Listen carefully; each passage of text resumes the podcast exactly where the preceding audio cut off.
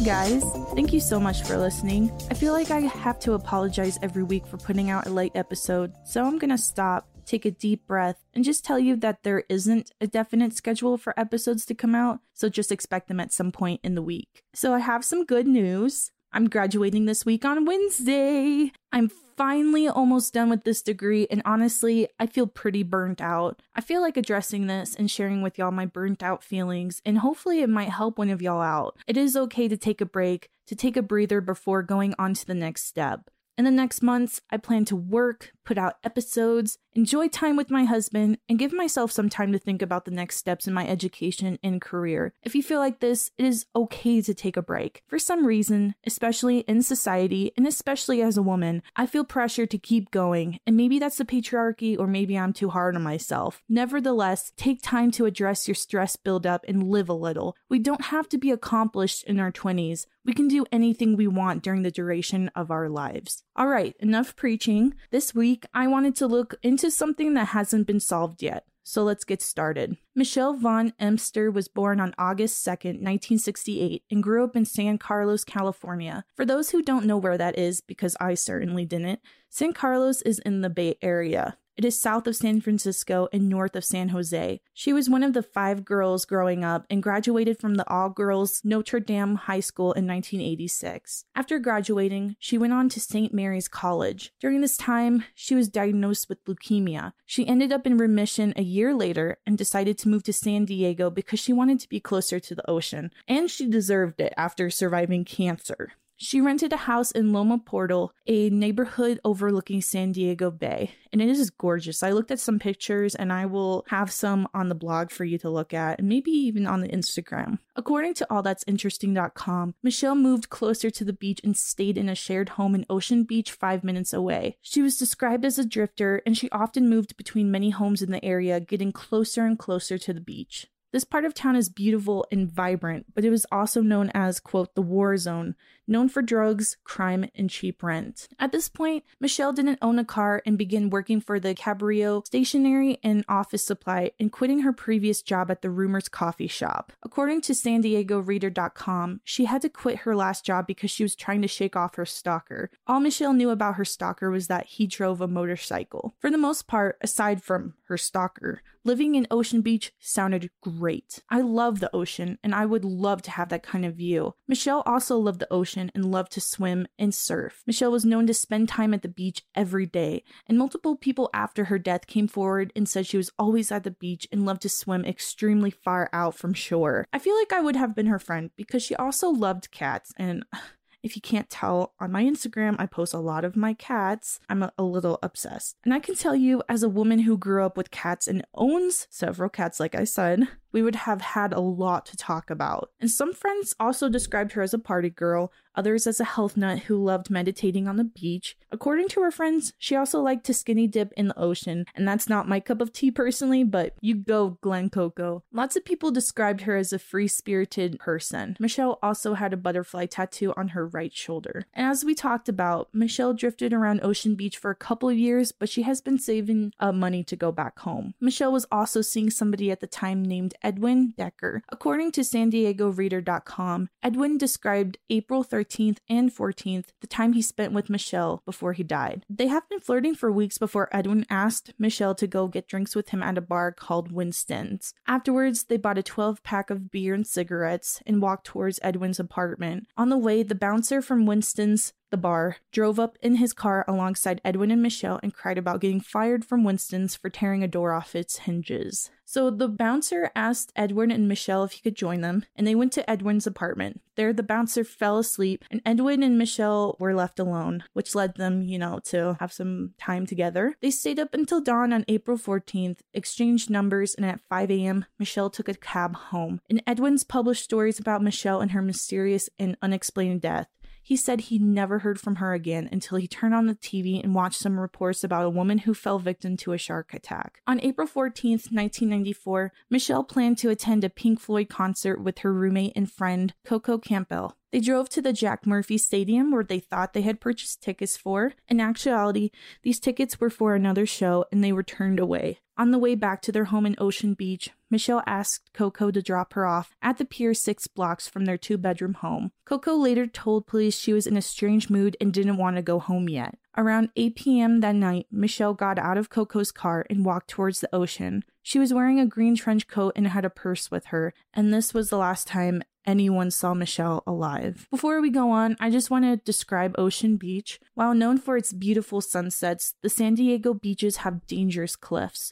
There are signs all over that warn beachgoers about the unstable rocks that have a serious risk of people falling into the jagged rocks below. And according to talk murder dot com, someone local to the area said that people get married there and people fall to their deaths there. If you fall and survive, the currents may carry you out to sea. Sharks are also known to wade in these waters. The next morning, a couple of surfers noticed a group of seagulls standing on something in the ocean, peeking on something floating. They approached a lifeless body floating upside down a couple of hundred yards off the coast. Her eyes were open and was naked, only wearing rings and a brass bracelet. What was weird was she had her left shoulder and left leg missing. It was clear she was attacked by a shark at first. According to the Maritime Herald, her remains were taken to the headquarters of the Coast Guard. The doctor referred to large torn pieces of her body and her missing right leg. On that Saturday afternoon, San Diego Examiner Brian Blackburn confirmed the shark attack with a timeline. She was last seen at eight p.m. and went into the water around midnight. The coroner also mentioned she wasn't in the water for too long before the two surfers found her. On April fifteenth, around eleven p.m., Michelle's purse was found by a local walking along the seawall. The purse was about a half mile from where Michelle's body was discovered, and the man and his girlfriend kept the purse until the following Sunday when they realized what they'd found and turned it over to police. According to San Diego Reader dot com, the purse contained Michelle's license, some keys, a pack of cigarettes, a pay stub, and some makeup. There is also a fanny pack with twenty-seven dollars inside. Her last paycheck was missing and never cashed, and her clothing was never recovered by authorities. According to all that's interesting dot com, Blackburn's official report said Michelle suffered from a broken neck, broken ribs, a broken pelvis, and various scrapes and contusions on her face and torso. Michelle had sand in her lungs, mouth, throat, and stomach, which meant she was alive when her injuries were inflicted. He then went on to say she died as a result of a great white shark, even though he had never conducted an autopsy on a shark attack victim prior to Michelle. After the great white shark attack, Blackburn went on to say she was then attacked by another group of smaller blue sharks. Michelle suffered an internal hemorrhage and then drowned. At this point of time, without her I D or anything on her, Michelle was a Jane Doe. Her butterfly tattoo was mentioned on the news. Denise Knox, owner of Cabrillo Stationery and Office Supply in Ocean Beach, was Michelle's boss. She recognized the tattoo and called the police and told them Michelle didn't show up for work on Friday and Saturday. Michelle had a butterfly tattoo on her right shoulder, remember? The coroner asked Denise to tell her more about Michelle's appearance because many prank calls came in about the body's appearance. Denise said that Michelle didn't shave her armpits or legs, and with this information, she was asked to come to the morgue to I D Michelle. On April seventeenth, Denise confirmed the body to be Michelle's. Many were skeptical of why she got in the water in the first place, and were even more skeptical of the shark attack. The water temperature at the time of her death was fifteen degrees Celsius, or fifty-nine degrees Fahrenheit. The tide was high, and the incoming surge created three-foot waves that crashed into the shoreline. To be fair, Blackburn did contact experts at the Scripps Institute of Oceanography to learn more about other victims of shark attacks, because like I said earlier, Blackburn had no experience with conducting a shark attack autopsy. But the kicker is, those experts never saw the body or any autopsy photos when Blackburn first ruled Michelle's death as a shark attack. What is even weirder is that Blackburn listed Harry Bonnell as a witness to Michelle's autopsy. In San Diego Reader dot com, Bonnell said he never witnessed the autopsy and that Blackburn was covering his behind because it was protocol in the case of homicides for there to be a witnessing pathologist. What I just said, obviously, Bonnell said it a lot nicer.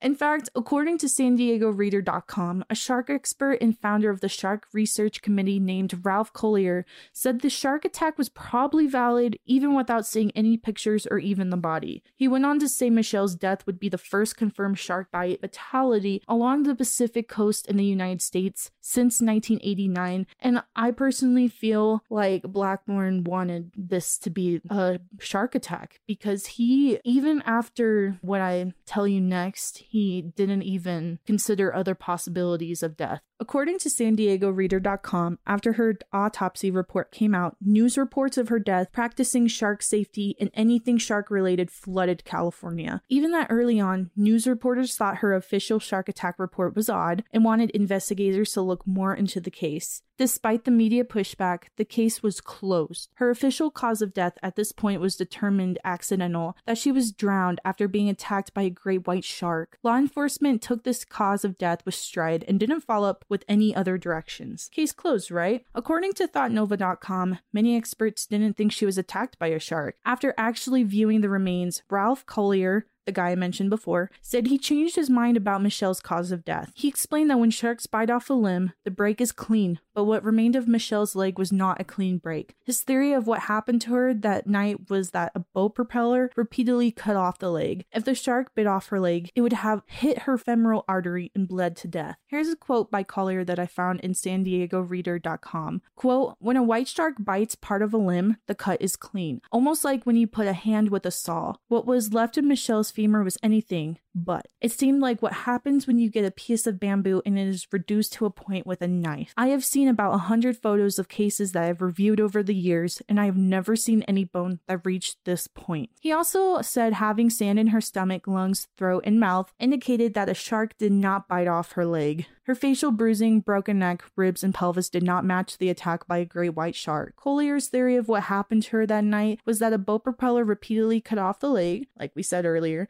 and if a shark bit off her leg, they also would have found a huge broken white tooth on her body. As if we didn't need more convincing, Bonnell, the pathologist I mentioned before, said her fingertips were not wrinkled, which indicated she wasn't in the water long before she died or dead in the water long enough. At the time, Richard Rosenblatt was a chairman of the grad department in marine biology at the Scripps Institute of Oceanography. He invited Blackburn to Scripps and explained that the several bites found on Michelle looked to be from blue sharks. He basically schooled Blackburn after different shark bites on bodies. I mean, he had to learn sometime, right? According to San Diego Reader dot com, accredited records-keeping institutions such as the Shark Research Committee and the International Shark Attack File refused to list Michelle's case as a shark fatality. There are a lot of theories behind Michelle's death. She could have fallen off a cliff in the area, which is very likely, except her missing leg tells a different story about how she could have been hit by a propeller on a boat.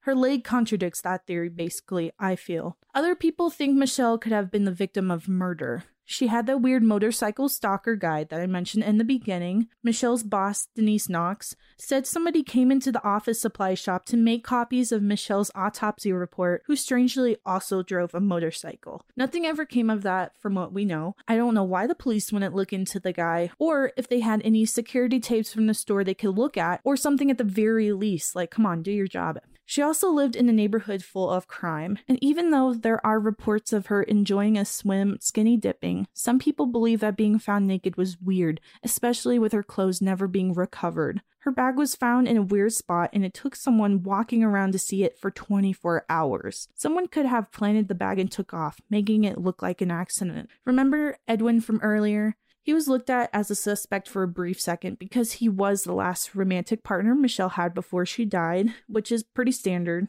honestly.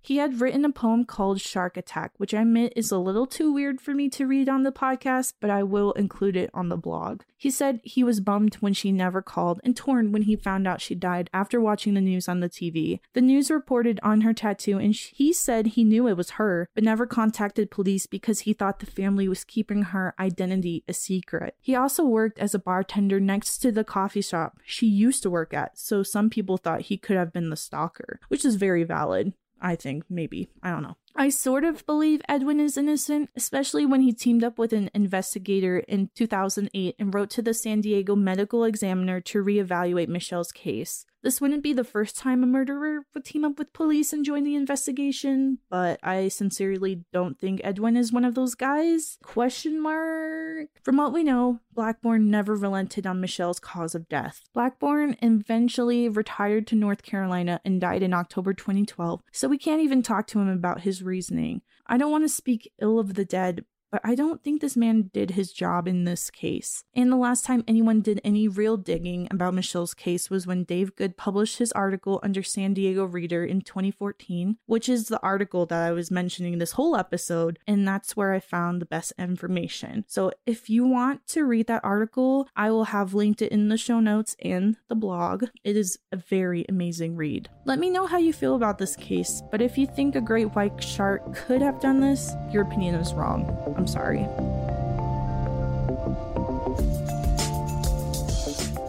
Thank you for listening to Crime Cloud. If you would like to access my Instagram, go to at Crime Cloud Podcast. And for my Twitter, go to at Crime Cloud Pod. To find the blog, go to crime cloud podcast dot blog.